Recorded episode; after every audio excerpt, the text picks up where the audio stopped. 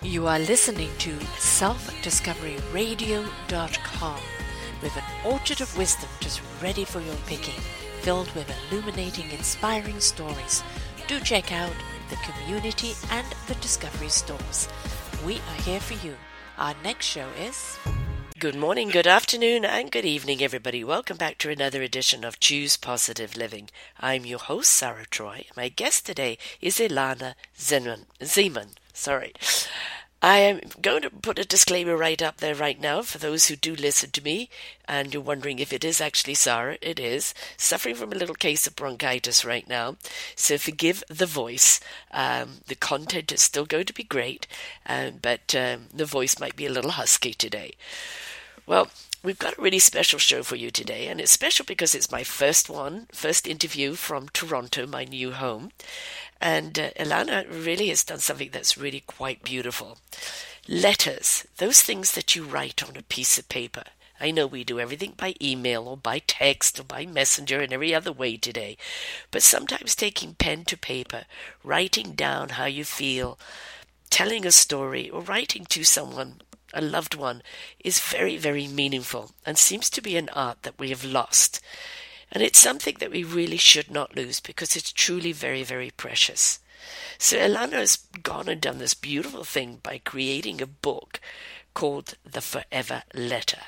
And we're going to find out exactly what that means today. But it's also a really beautiful thing of being able to write to people that you love. Maybe they'll get it after you've gone. Maybe you've moved away and it's a letter they want you to open when you're in your new place. Whatever it is, it's heartfelt and something that is shared that only reading the pages can truly be felt. It's not in an email. It's that tactile touch of a piece of paper that really has some meaning and content to it. So, why is it so important to us? Well, we're going to find that out today, aren't we? So, let's bring on Elana. Her voice sounds damn sight better than mine. and we're going to take this journey. Now, I know this is something that's very near and dear to you, and uh, you know, forever letters, you know, sharing the values and the wisdom, and asking for forgiveness and offering forgiveness, and expressing gratitude and love. You know, these are all very beautiful things. But tell the tell the audience of how this came about for you and why this is so important. Uh, this came about for me when I was uh, 14 years old. My dad, also a rabbi, was uh, teaching a class at his synagogue, and it was about these ancient letters that in Hebrew were called tzava'ot, which are commandments, but they later have been called ethical wills. And they were just letters that parents would write to children to pass on their values and their wisdom. Uh, and so he came home from synagogue one day with uh, this booklet that they this class of his had put together and no one's names were connected with each letter it was just a letter and he handed me this booklet with a little intro to tell me what this was all about and he said guess which one is mine and i went into the den and i read uh, these letters and uh, I found the a couple that I thought could be his. I didn't spend time on each individual one. I really wanted to find his. And I went back to find him and said, one of these is it. And he goes, okay, it's this one. And then I went back into the den and read it. And, you know, a- after having studied ancient uh, ethical wills that are part of this medieval period in, hist- in Jewish history, uh, his wasn't quite exactly, it's, it's a modernized version. Uh, and it, it wasn't a commanded letter. It was a letter of real love and a letter of acknowledging who he was, who he is uh, as a person, and his strengths and some of his weaknesses, all in about eight to nine paragraphs. And as a rabbi who was a rabbi of a synagogue and who people, he was really beloved. He, and I just and people would come up to us, you know, as kids and like, oh, your dad was great. Oh, he did a great funeral. Uh, what a beautiful sermon. And we would hear all this positive and wonder like, oh my gosh, do people think our dad is perfect? And is he not human? You know, this sense mm-hmm. of the sense of clergy and holiness, you know. And so when he, I read this letter, I'm like, oh wow, here's my father putting himself on the page, and here he is being human and real and honest, and there he is. His authentic self was right there, and it was so meaningful to me. I sat there and I just kept reading it over and over and cried and cried. And I don't think I actually went back to him and said thank you or said anything. I think I just sort of took it in and held it. And it was really a, a, such an important experience for me uh, that I actually, I carried this booklet with me, you know, I've moved many times and it comes with me. And every now and then I, I, I, go in and I read this letter.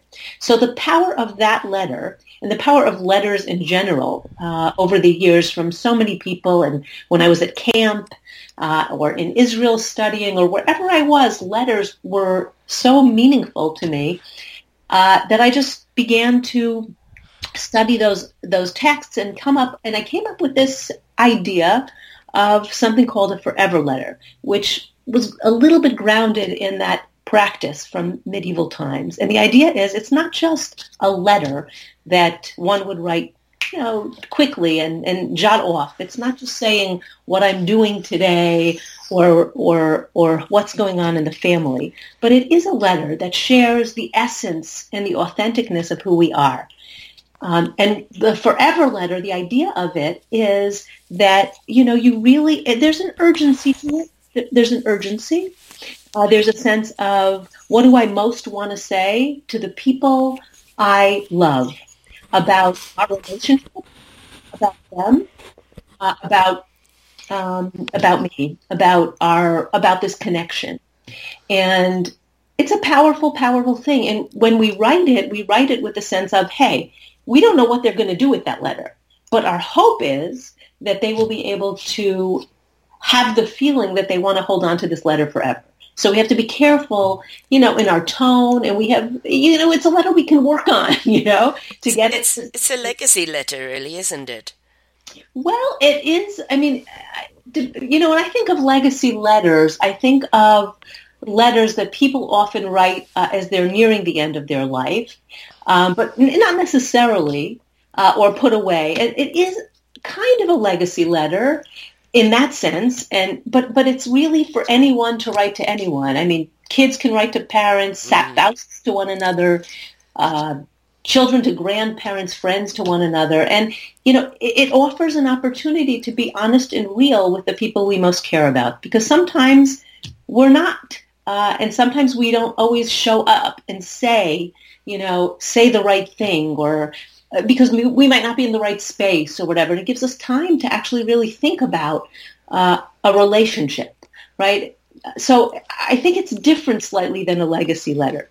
Mm-hmm. What I'm always saying, you know, when I'm when I'm doing coaching is is you know write it down. Um, write a letter to a person. Don't, you know, you're both in, in, a, in a particular frame of mind. If you speak, there's going to be altercation. Write things down how you feel, reread it, and then really look at it. Is it important? Um, and take out the things that are important, and those are the things you're going to converse about. So I'm really am pro writing on so many different levels. But you know, there's so many ways you can do this letter. A kid's going off to college you know, and a beautiful letter to your kid on, you know, how much you believe in them, where the future is going to be, you know, something that you want to impart, some wisdom. You can't say it to them because, you know, their attention span is everywhere but. But having that letter when they first arrive at college, something all completely new, or maybe move away to a new area, a new job, I think it's something that's kind of bringing something from home, knowing that that loved one is still with you. Um, that feeling of that intimacy of those words that are for you and they become your steadfastness, your your rock on which to kind of build from. So there's so many ways that letters can be really, really prevalent in our lives.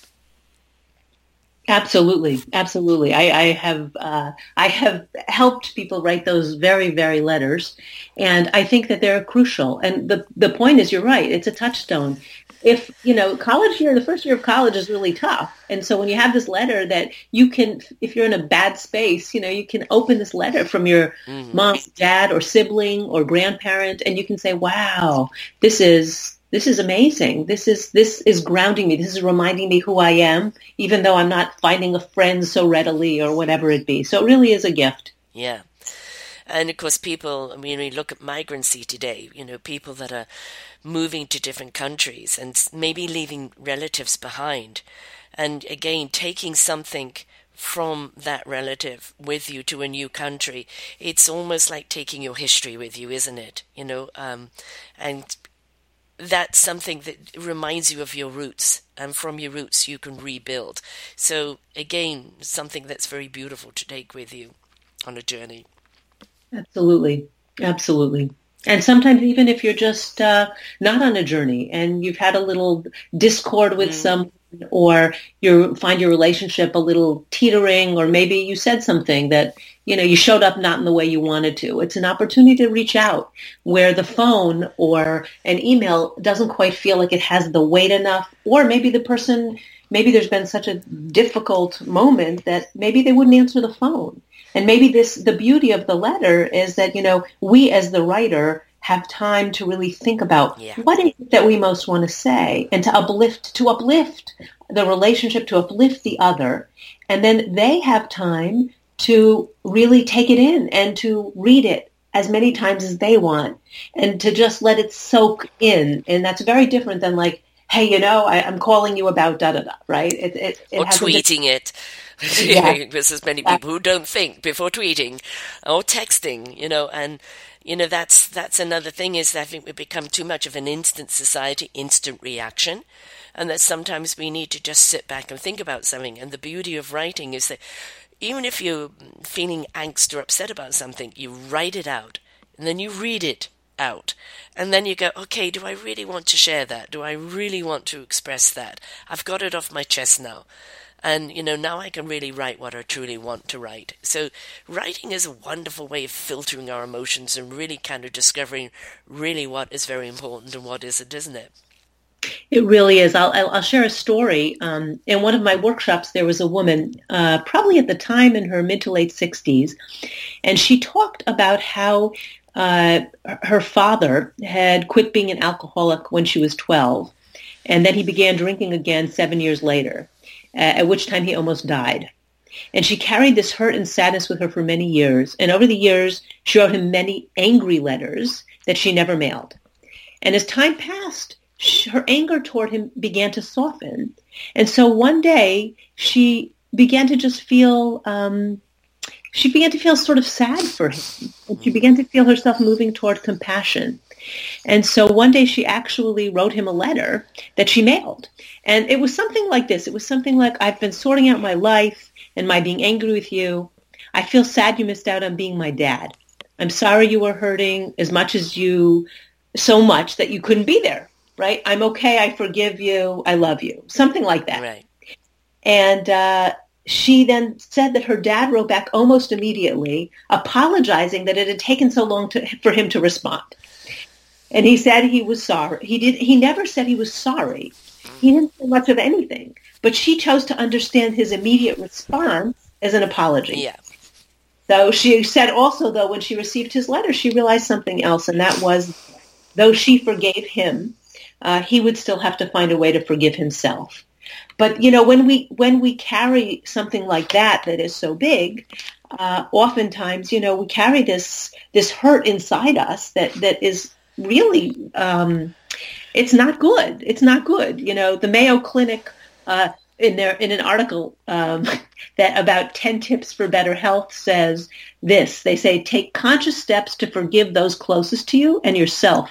Forgiveness is associated with improved mood and lower stress. Mm-hmm. And this is what many doctors and everything are, are really saying. This is what, you know, this can kill us, you know, if we carry this uh, this heaviness. We have to figure out how to, um, you know, try to uh, reach out. You know, there is a tradition in Judaism that um, that when you're you're in a discord with someone, uh, you reach out to them uh, three times to try to repair it. And if they, after the third time, uh, this is Maimonides, after the third time, then you the onus or whatever is on the other person. So you've tried. If you reach out three times and try, uh, then you can at least feel as if you have done all you could do. Right. And you know, it is a two way street. And yes, the first one might be just somebody kind of still in the anger mode and you know their pride or their ego in the way and they're not going to respond. The second one shifts them a little more and it can either shift them into even more ego and stubbornness, or it can shift them into waking up, maybe I should respond. And the third time is, okay, I'm going to respond. so, yeah, you know. maybe, maybe not. Maybe they won't respond. Right. But, but there's the possibility there. And maybe it will take years. Yes. Um, so that's a possibility too. And it doesn't always have to be the person, it can, you know, anyone. It can be the person who hurt or the person who was hurt, right? It's not anyone can do the first reaching out. It's like, oh, it's like opening a door, opening a door. Yeah. You know, one of the things I think about kind of writing to people is that very often things get misconstrued, um, which we see all the time. And the assumption is enormous with people. Immediately they want to label or compartmentalize or, you know, and it's not seeing things from the other perspective. Somebody goes and does something. But we don't know what triggered them to do it. What was going on in their lives that they lashed out or they reacted in such a way with you? You know, if if you could actually write to that person and say to them, look, that reaction did upset me, but I'd like to understand more where it came from. Because how many times do we see enemies where once we're friends, and the enemy is coming from a misunderstanding that nobody bothered to clear up? And you know, again, writing to one another invites you to kind of have that dialogue before you can trust the words, spoken words. And I think it's a wonderful way of bridging out and saying, I care enough. I right. care enough to want to speak to you further about this, but let's write it first so we can have a better understanding before we get to the actual verbal dialogue. Yeah, and if people haven't connected in a in a while, or if there's that there's that explosive thing that happened recently, you know, it's it's it's there needs to be the the downtime and sometimes taking in those words you know in in private are are easier than having that person with whom there was whatever there was right there yeah. right it's and it gives it this is it's it, it gives us i mean writing letters or or it gives us this reflective part of ourselves. It gets us to know ourselves better, not only just about the relationship. And so if we are, I find that, you know, even when we talk to one another, I find that, you know, you can say to someone, oh, how's your day? And they'll be like, oh, okay, how's yours? Okay. And then, okay, that's really a surface conversation. But if you ask someone, how are you, how are you really, right? How's your soul today? What's going on? And they answer from this real space of authenticity and honesty, it then shifts the conversation into a different space and you as the questioner realize, wow, this is this is a conversation and then you you know, you feel you want to put in more and you want to be more vulnerable. And I find that when we're when we share in this way of let me really tell you, you know, who I am and you know what happened and how I didn't show up the way I wanted to or or why this was bothering me or whatever and honestly say it and not condemn the other or put, you know, throw, as you say, Lena, throw our own uh, expectations or judgments on the other, but just kind of take responsibility for ourselves in this way. You know, we can maybe be heard. We can maybe be heard. And we are in this culture today with all of it, with everything going on. It's, you know, we don't hear each other. No. We don't don't take the time to really listen. You know, it's we're running from one thing to another. Everybody's we're all so busy and overbooked, and it, sometimes you just feel like, oh my gosh, stop stop. You know you need time just to just to take a breath. Take a breath right? You know it's it's stop being so reactionary. Take a breath. I mean one of the big problems and i think we have to get to our age before people understand what it is is that we are too busy. We're so busy chasing our tails and we actually don't understand the value of silence and being still. And the art of doing nothing because in that art of doing nothing, you're doing a great deal. But nobody allows themselves that time. Every single moment is filled with something. And this is, you know, we get overstressed and overextended and over, over everything. And then life just gets too much for everybody, and then they turn to drink, or they turn to something else, uh, or they haven't got time for their relationships. And if you just took a breath and slow down, like to write a letter requires you whether it's pen in hand or whether you're doing it on the computer, it requires you to sit and think and express. And you can't write that letter quickly, even if you type fast, because you have to allow the thoughts to come through you and to understand what it is you're saying, to reread it and look at what you've actually said for you to understand what you're saying. If you don't allow the time to do that and everything is just about a quick fix, you're going to continue to chase your tails for the rest of your life. I, I agree with you wholeheartedly. In fact, one of the things that I suggest is that people, when they're done writing the letter, I, I provide in, in the book that I wrote prompts for people to begin to get started because sometimes people have trouble starting. Mm, yeah.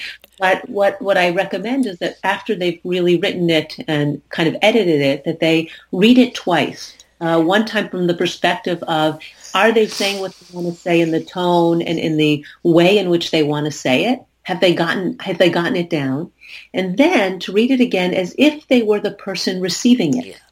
And how would the person receiving it hear this particular sentence? Would they think it was kind of condescending or would they think it was really uplifting?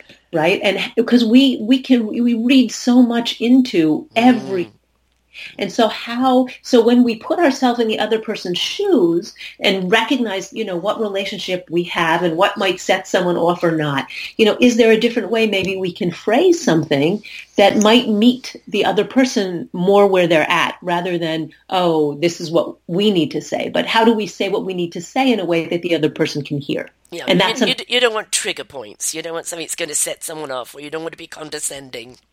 You don't want to be judgmental. You are expressing a feeling from your point of view, but at no time can it be a pointing a finger at someone. It has to be your inspiration that becomes an invitation for someone to want to connect with you. Um, so I think the first time you write is your angst. You're getting it off your chest, and then you go and look at, well, that's too heavy. I now need to dilute. And really, what is it I'm truly trying to say here without you know, the all guns firing. And, uh, you know, I think sometimes it takes more than twice to go through the letter to kind of get to where you really want. I also say don't send it straight away. Come back the next day and revisit it then. Are you still in the same frame of mind of wanting to say what you want to say? Yeah, I, I often recommend a period of, you know, I often recommend doing some prompts and things, and then I recommend a period of time of putting the letter aside into, uh, you know, a file or something, and mm over about a period of a month, you know, because once you start generating, more things come to you. Yeah. And to just take a little note, make a little note of it, drop it in the file, and then and then you have even more material to, to sort of play with as you write. And just as you said that, you know, sometimes we might be writing a letter that might be an angry letter and we might need a time to desi- you know to let it sit we also might be writing a letter that is like uh, so glorious that it sounds too sweet uh, and and in that case, um, the too sweet is syrupy. right.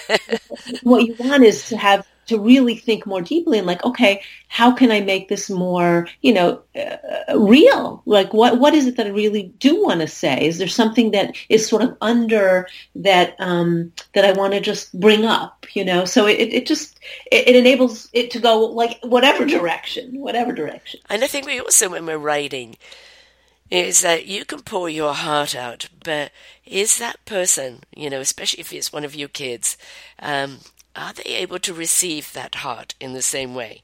Or is it something that kind of becomes a bit either embarrassing for them if it's too, as I say, too syrupy or too lovey-dovey, right? right. We, have got to bear in mind of who we're writing to and that however we want to express ourselves, do express yourself, but maybe um, thin it out a little bit in certain areas if you feel the other person, you know, is uncomfortable with receiving too much of that, whatever it might be. Right, exactly. I mean, it's it's not, we learn about ourselves as we write, mm. and at the same time, uh, how we present is key. Knowing the person that we're writing to, so it's both. Uh, what do we want to say? How do we say it from our point of view to get across what what we want to share, and also who are we writing to, and how can they how can they hear it? Because we have to be attentive to that. If we're not, then the letter will just be like, oh, all right, and, and that's it. Yeah, yeah. You know, I'm I'm a blogger, and um, many many years ago, um, while I was going through transition, going through a divorce, starting a new life yet again. Here I am in Toronto from Vancouver. I seem to keep resetting myself every few years. uh, it's fun, haha. Um, but I remember. I admire it, Sarah. I got it. you're, following, you're following something within you that is that is pulling you, and you're not letting yourself just, um, you know, settle. And uh, if you're not feeling, you know, I mean, it's it's it, it takes so much courage to do that. It takes so much courage to lift yourself up from a place you kind of know and move to a different place because there's something in your soul that's saying, you know, this is not working quite anymore and I need a new I need a new way of being in the world, a new, new challenge, a new place, whatever it is to trigger things. I mean, it's courageous. Well, I mean, I had to write my son a letter who wasn't terribly happy about this.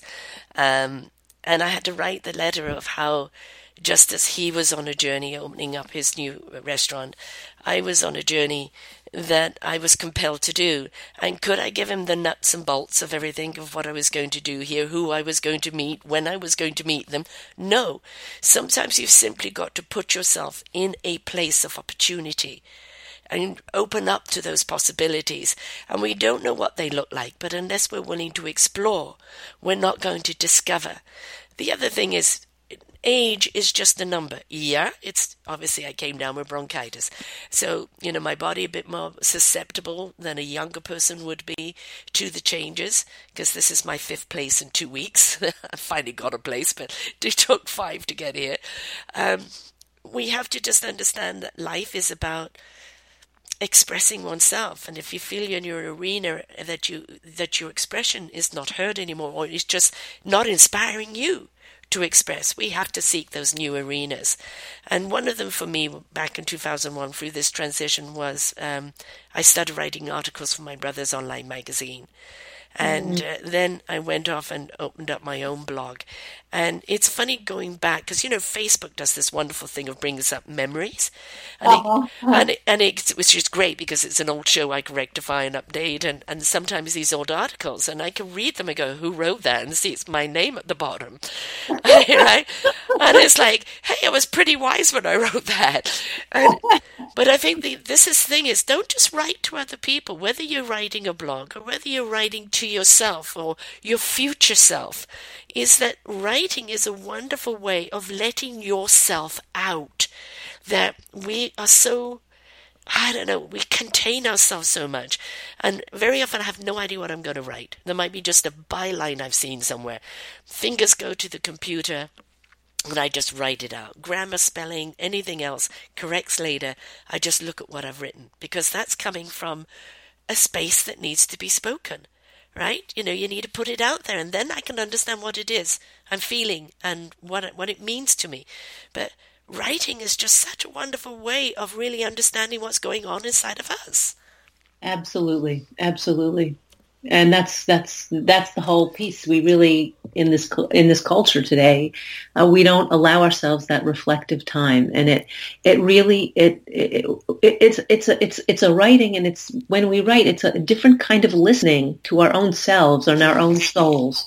Uh, you know, when we talk, we can listen to ourselves talk, but when we write, we discover things that we might not have known. The pen or the computer will take us to a depth that we would not have maybe otherwise seen. I mean, you start off a, a letter. Do you know exactly what you're going to say? Or even when you're writing a, an essay for school or something or a blog, you know, you have an idea in mind, yeah. but you actually sit down. You know what? Sometimes it just goes in a totally different direction that mm-hmm. surprises you. Yes. Right? All the time.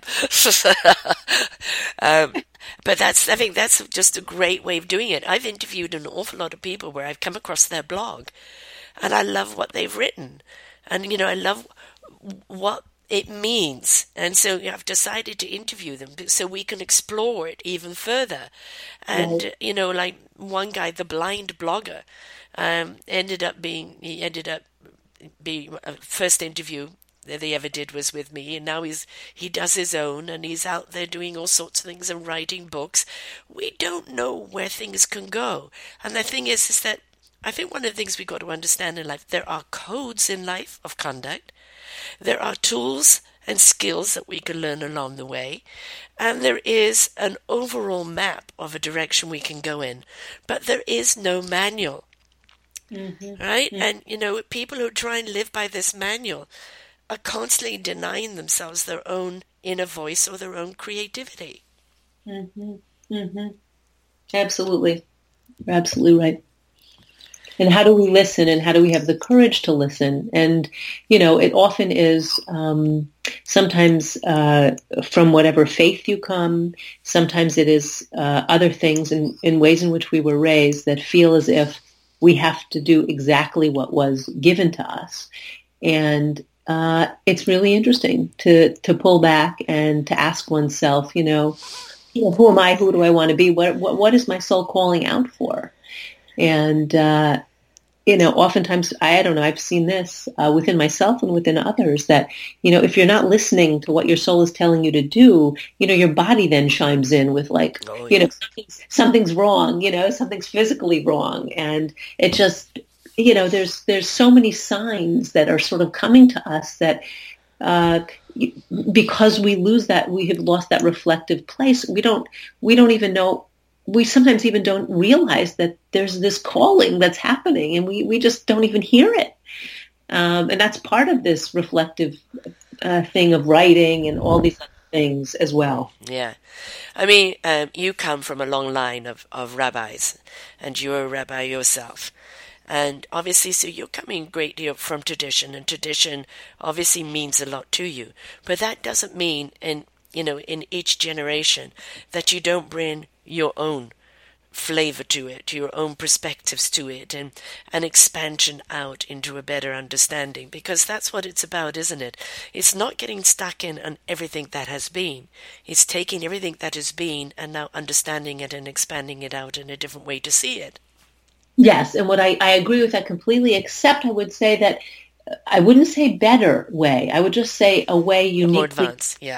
No, not even advanced, but a way uniquely for you. So I can't say better. In other words, this might have worked for someone else, but you know what? This doesn't quite work for me. And how do I, how do I find my way? And how do I not feel, I mean, uh, we're steeped with tradition, right? How do I not feel so, I don't, how do I not feel overburdened? How do I accept what I can accept and and take it in a different way that is the right way for me. I can't speak about anybody else, better, worse, or uh, or anything like that. But I can say, you know, authentic, ha- authentic yeah, to you, authentic yeah. to the person themselves. Yeah. So none of us none of us see things the same way as anybody else. So how how what I decide to do with if I were raised the same way as like my siblings, right, I might choose a very different path than they would. But it, that's hopefully we're each trying to find the path that works best for each of us. Exactly.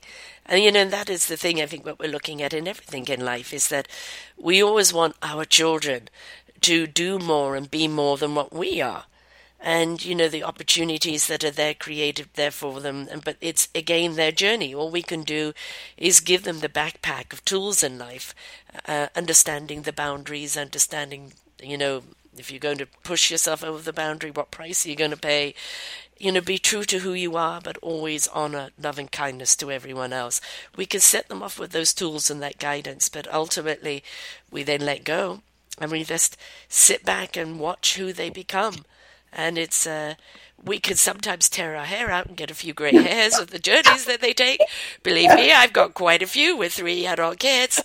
But at the same time, as they suddenly come into being, into who they really are, and they, you know, and they and they go, you know, it's that core of what you taught them suddenly comes into being where they truly value what that core value is and they step into it. So, you know, all we can do is just pray a little harder while they're going through those transitional years and, you know, pray that we, you know, everybody comes out the other end okay.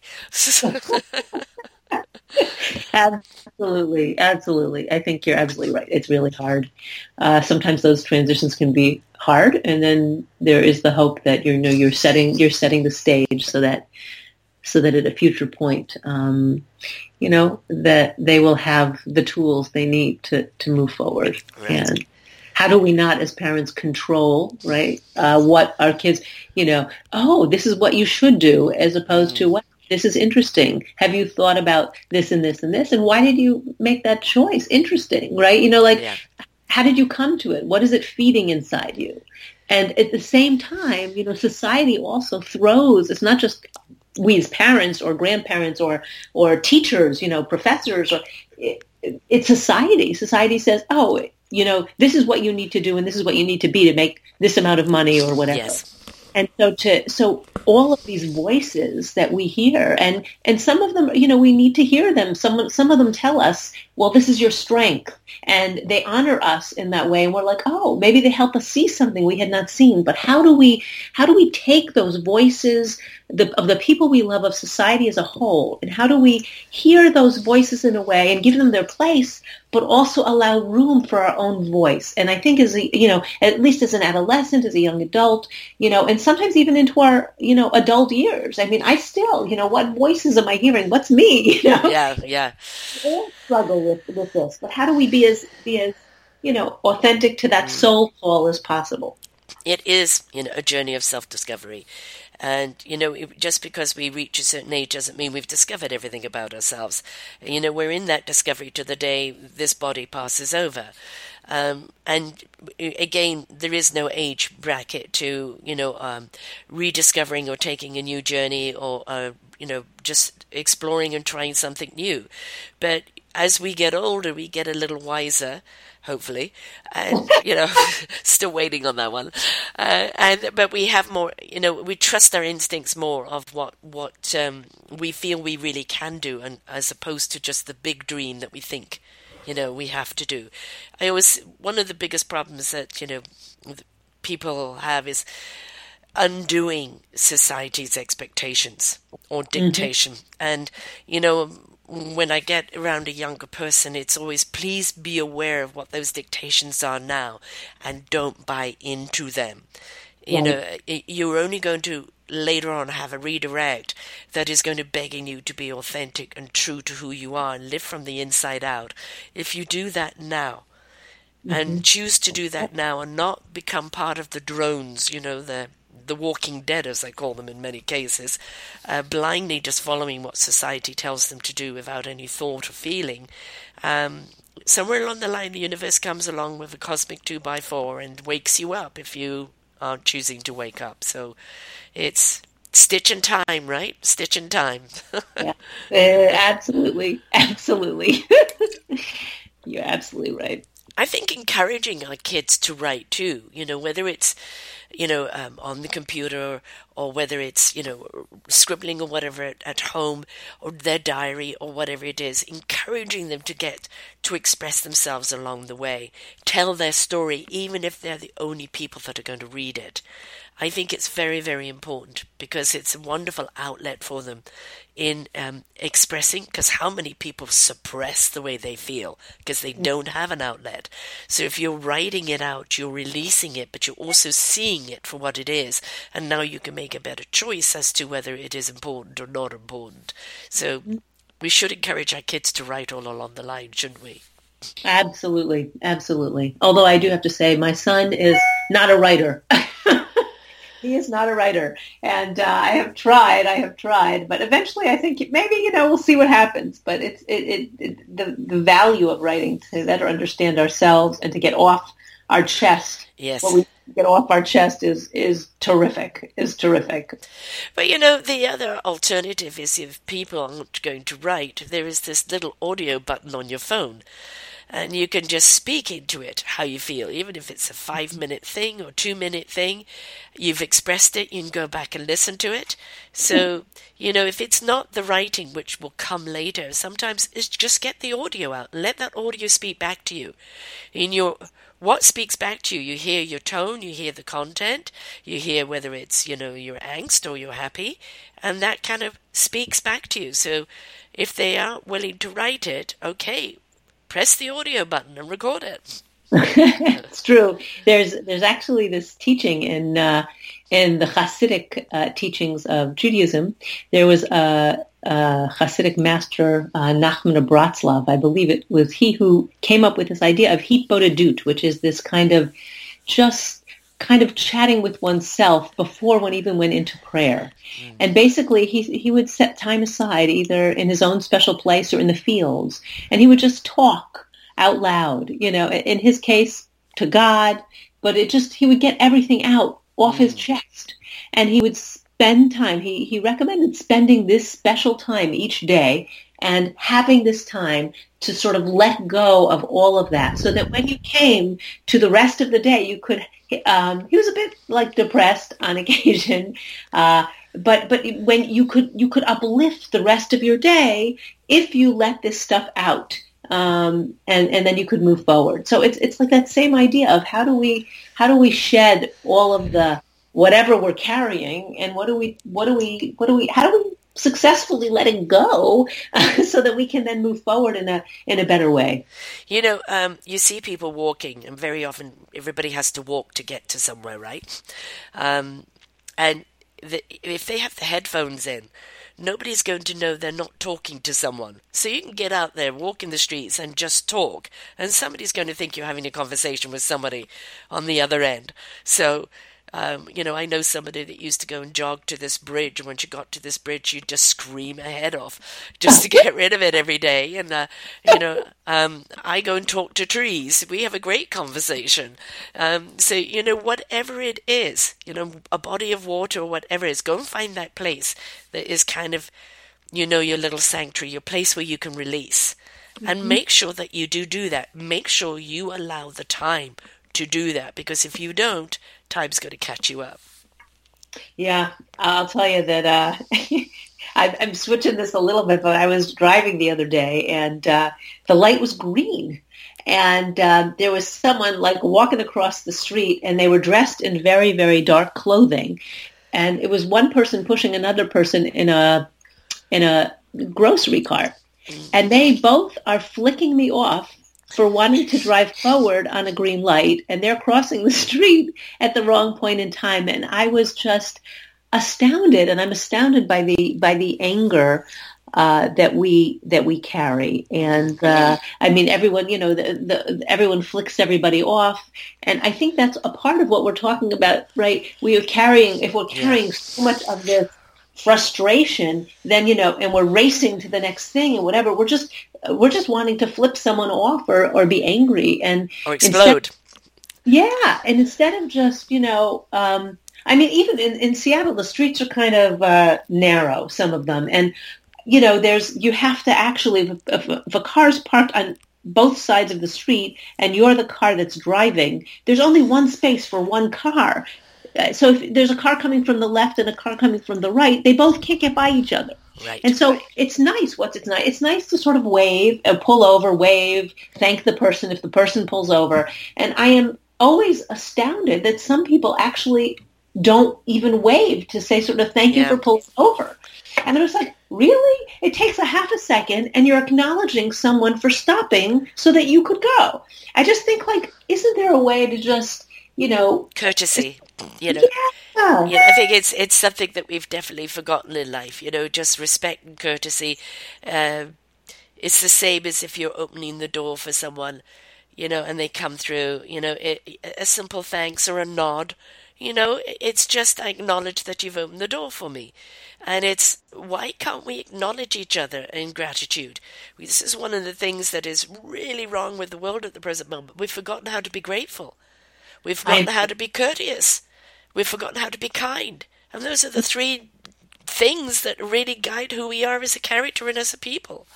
And how much more so do we feel like I don't know. When you do an act of kindness, it just it makes you feel better inside. It's just you know, you know, we've all had those moments. Someone just sort of uh, you know reaches out or smiles, and you realize like you're not smiling. Like wow, thank God that smile came at the perfect right. time. I it right, and those those little pieces of just sharing oneself in a in a kind way. I mean, we have no idea how meaningful that can be to someone um, who might be having like a terrible day. Yeah. So it just and it uplifts us. I don't know. It uplifts me if I do an act of kindness for someone. I, I had a, a, something like a few weeks ago where I, I wake I woke up on the wrong side of the bed and I was just like I was annoyed about a few things and I'm just like I did not like being with myself that day. I was mm. like this is not good. I don't like myself now. I got to figure this out. And I didn't know exactly all the pieces that were going on. I was very busy and and at some point there was someone that was, you know, I was getting a cup of tea and someone was uh, that I met was getting a cup of tea and I just purchased the tea for her. And she said, "Oh wow, that's so great." And she had just recently moved to Seattle and and so it was like this, well, welcome to Seattle kind of thing. But but you know, and she was grateful to me, but she had no idea that my doing this, um, you know, helped me shift my day. That I could, that I could give, even if I couldn't give to myself at that moment, and get turn my whatever. By doing that, I really, um, you know, it, I could go on in my day in a much better way. And so, I don't yeah. think people actually understand the gift to us in giving to others. Um, you know, it's when you're able to help someone else, be of service to someone else, or make someone else smile, just do even a kind gesture of how it makes you feel. And, you know, some people, oh, well, that's self serving. Well, yeah, you know, if helping someone else makes me feel good, then I'm happy with being self serving. Right. Right? Because I feel good, they feel good. All of that now starts rippling out because they then make somebody else feel good and all of a sudden we got exactly. this wonderful positive domino effect.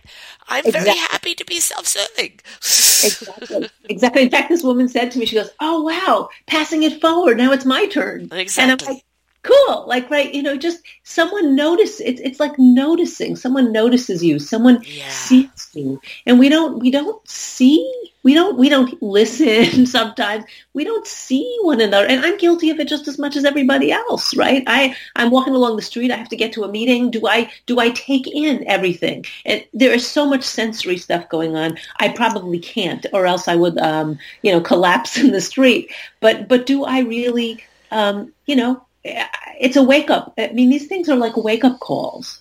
Um, and when we do, when we do like, when we're, when we're able to just pause, we can have such a different experience and take the world in in a different way than we can if we just are racing. And as you said before, you know, these, this time, it allows us to, to really, um, you know, interact with the world in a different way. Like it calls out. I was once walking on this. Uh, uh, I was I was new to Seattle at the time, and I was checking out this new neighborhood, and it wasn't like me to just take a day or take two three hours and just go walk in a place. And I had no reason to do it except to get to know the new place I was in.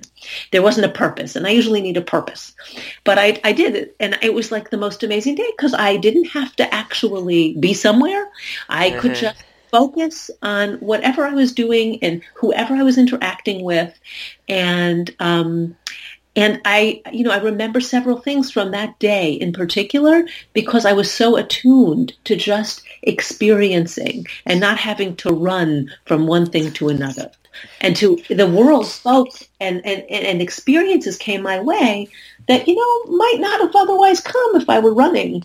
you know? Exactly. I mean, this is the point, isn't it? Is that I mean, since I've been in Toronto, I've been. This is my fifth place. I have four different temporary places before I found this more permanent place, uh, and in, in, four different neighborhoods. So I just got out there and explored, you know, mm-hmm. and kind of saw what was around there and kind of felt the neighborhoods that I liked and and new ones that I didn't want to live in, and just seeing the different types of people. And for me, it came from I, am this. I'm in Canada, you know, um, Vancouver, Toronto. We're all in the same country, but my goodness, in a lot of ways, I'm in a totally different country here. You know, the architecture is like that. I'm back in Little England. I mean, mm-hmm. this is like I could be in my old hometown that I was brought up in. Um, you know, the the cosmopolitan of people here. I could be very well in the states. It's mm-hmm. just showing just from different places. You know, we are all Canadian here, but because of our different provinces, different states in America, we're all going to interact and experience life in a different way. Now, imagine if we all get together and share what those experiences are, how enlightening and how exciting it is to each other. Yes, absolutely, absolutely. And even to just to take from from the the moving like your recent move and and just moving in general or taking a vacation somewhere very different. I mean our senses are are awakened in different ways. And sometimes there's a you know there's a settled uh, kind of curmudgeony feeling if we're same thing same thing same thing. When we shift even if it's just going you know um, you know maybe to the ocean, which is might be for someone you know uh, an hour or two hours away. But but there's something uh, that can shift when we when we put our mind to just saying, you know, change, a change, and it, it it's powerful. It's very powerful. What's the old uh, saying? A change is as good as a holiday. So you know, uh, you know, sometimes we get caught in a rut. You know, that's one of the reasons I moved is that I noticed that my life was entirely the radio station, and I had no life outside of it. And uh, I realized that the only way I was going to shake that up was to literally shake me up in a totally different arena. And sometimes we have to do that. We have to go, you know, like I think one of the worst things in our own lives is to become complacent. Mm-hmm. And, uh, you know, when we kind of become complacent with something, get stuck in a rut and, you know, this is it, um, we're denying ourselves, you know, all that life has to give and all that we have to give life. So, uh, you know, for me, uh, writing, as you know, I do the blogging and very often do an audio over what I've written. Um, it's a way of, of shaking me up and waking me up sometimes as to, you know, where I'm at and where I need to be and helps propel me forward. So, in whichever way one is going to write, it's just express, right? Express because you're telling yourself a story as well as you're, you know, telling somebody else a story. Absolutely. I agree with you wholeheartedly. so, your book, um, which I think everybody would be a great Christmas gift to give to people, um, because I think this is something I really would encourage people to learn how to do. You know, to write that letter and to understand the impact uh, that it can have on a person, not just the first time they read it, but the time and time again they can read it. So, how can they find this book? What actually do you have in it? Uh, so the book uh, is called The Forever Letter, Writing What We Believe for Those We Love. And it's a book that tries to say, hey, um, letter writing is important and to convince people about why maybe they want, want, might want to think about doing it and the benefits from, from so doing. Um, also things to think about uh, that might be an addition to letters that they might not have thought about adding in, uh, how to write to be heard, what to avoid. There are certain things I think that need to be avoided uh, in letters. Uh, for example, a commanding tone and um, secrets um, are also something that uh, are not appropriately shared in letter form for a variety of reasons. I talk about that, but I, I also talk about different uh, what matters to us most and throw out some ideas on on that uh, to get people to stories and and and things guidance I've gotten along the way from workshops I've led and from different uh, literature and philosophy that I've read. So it's all a kind of compendium, and then there's a, a section on uh, you know writing prompts and to get people going because sometimes people feel a little bit like intimidated if they're not writers or they don't usually go to writing as a way of of communicating. Uh, so there's there's that whole piece as well that people can, if they're uh, I don't know, there there there are prompts to get people to get people moving. Yeah. And I, what I'd say is that even though it's a book about writing letters, what what people have said to me is, you know what, this is this is really this is meaningful to me, and it is a book about writing letters, but it's also a book about communicating. Mm. Even if I don't write a letter, I have still learned something from it. And even if in the workshops I've led, someone recently said to me, uh, I, don't, I don't know if she's read the book yet or not, but she said, you know, after today, I have had a different experience. You know, I normally get together with my mother, you know, each week. Uh, and she's, I guess, you know, she's, an, you know, the, her mother's a little of an older woman. And I don't know what, it, it sounded like there was some sort of, uh, something going on between them. It wasn't an easy relationship. And she said, after this, doing these exercises in this workshop, you know, I am, I have a choice. And I think that I can spend, you know, the time with my mother in a very different way. And so I'm not sure if I'll write a letter to her, but I know that this time of ours can change and I can do that. Right. And so I'm grateful. So, it, you know, it, it, it can be, you know, and someone might not uh, not be ready to write, but but still there are pieces I think that are that are helpful in terms of how do we how do we how do we you know communicate? How do we talk to the person next to us? What and to remind us, you know, who are we and who do we really want to be in the world, and can we do that? Because if we can figure, if we can write and figure that out, or if we can talk and figure that out, um, then we are going to be healthier because of it. And of course, no age group uh, barrier on this at all. This could be, you know, anybody that's literally started writing, you know, 12 and, and up. Um, because it's it's not a, a rich, you know, just for the aged people writing, you know, their that legacy letter. It is for any situation, uh, for anyone going through any age group whatsoever. So it's a really good if you have to buy a gift for someone just for the family like you're buying a family gift this is a really great book to do and encourage everybody in the family maybe to write a letter to each other. Wow what a concept. Different form of communication. There was a there was a great story that one woman told in a workshop years ago and she said their family had a tradition and it was a birthday tradition that every year uh, everybody in the family wrote to everyone else in the family letters. And the youngest in the family or whatever, even if they couldn't write, they were supposed to draw a picture.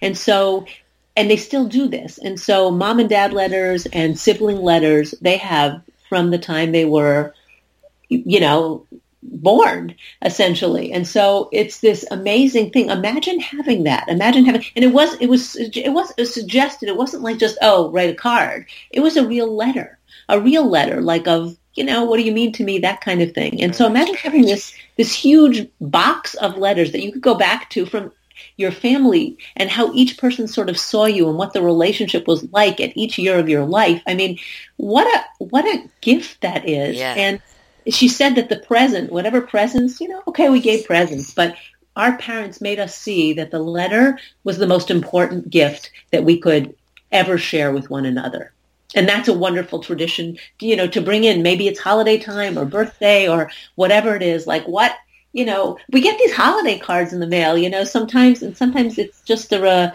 you know it's sometimes this um just card that someone signs at the bottom or it's sometimes people put in what's going on with the family, which is very interesting and fun because we get to connect with what's going on with the family. But sometimes I wish there was more depth yeah. uh, of you know what what is it that I really want to say here as I'm approaching this time. It's not just to say, oh, this is what's going on in my family, but what's going on with me, right? Uh, so it's it's a great opportunity. Yeah, exactly, and. Uh, um, a great opportunity for you folks now this Christmas season to, you know, maybe give a letter to every one of your family members um, you know, of gratitude or of love, or even of, you know, um, what you're going to be doing in the new year.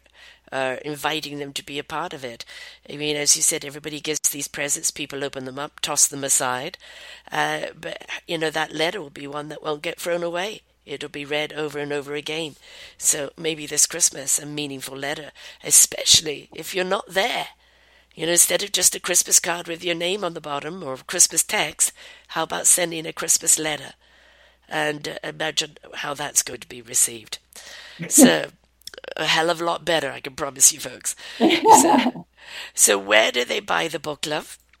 Uh, the book can be bought online. Uh, Amazon, Barnes and Noble, and directly from the publisher Llewellyn Worldwide.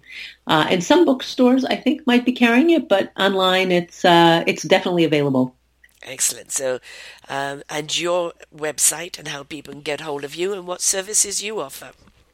Uh, so I am at just uh, and it's E-L-A-N-A-Z-A-I-M-A-N.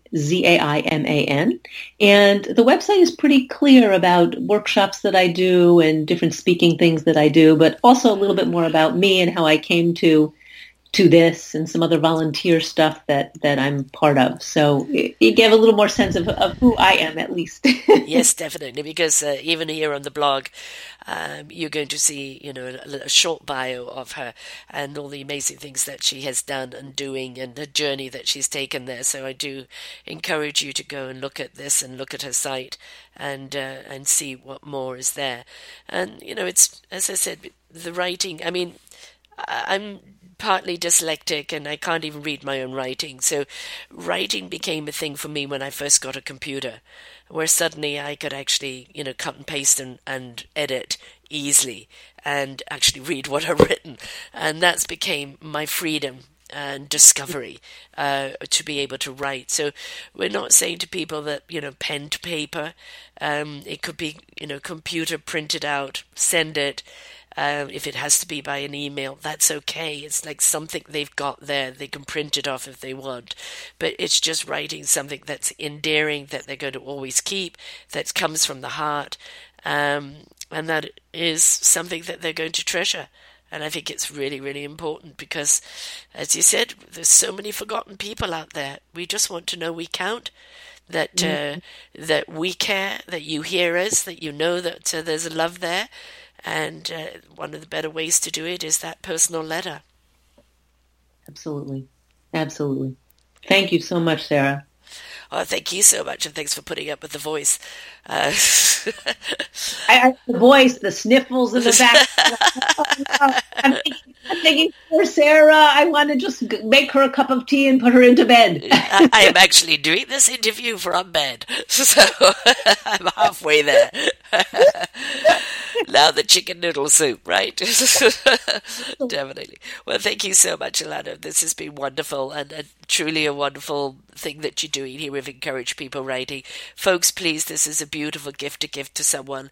Um, let's make writing something that a way of expressing to be more relevant and prevalent today because you know we we all need to express and we're losing our ways to do it in this multimedia type thing today so simplicity uh, pen to paper text to, to print just get those words down there and mean it from the heart you'll be surprised how it's going to surprise you so thanks very much Elana thank you so much and to everyone else I wish you a wonderful festive season and plenty of gifts here for you to give away. And one of those is that book.